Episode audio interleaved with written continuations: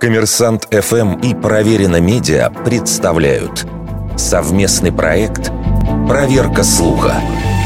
Утверждал ли Джордж Оруэлл, что во времена всеобщей лжи говорить правду – это экстремизм?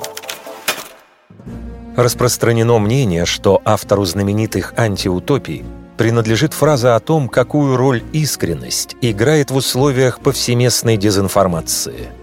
В русскоязычном интернете у этого высказывания есть несколько вариантов, в которых всеобщая ложь может меняться на всеобщий обман, а экстремизм – на революционный акт или революционный поступок.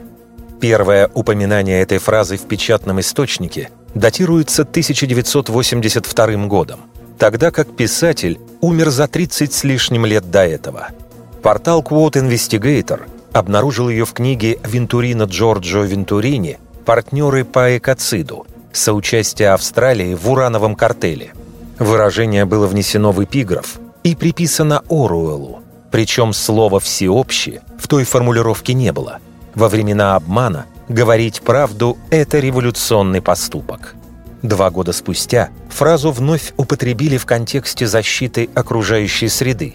В канадском журнале Science Dimension было опубликовано письмо читателя, который выражал недовольство одной из статей. Кажется, Джордж Оруэлл в своей книге 1984 сказал, что во времена всеобщего обмана говорить правду – это революционный поступок.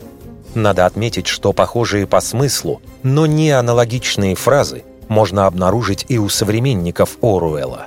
Например, еще в 1919 году итальянский философ Антонио Грамши писал «Говорить правду, вместе устанавливать истину – это коммунистический и революционный поступок». При этом ни российские, ни зарубежные фактчекеры не смогли обнаружить эту фразу в текстах авторства Оруэлла. Вердикт – Неверная атрибуция цитаты –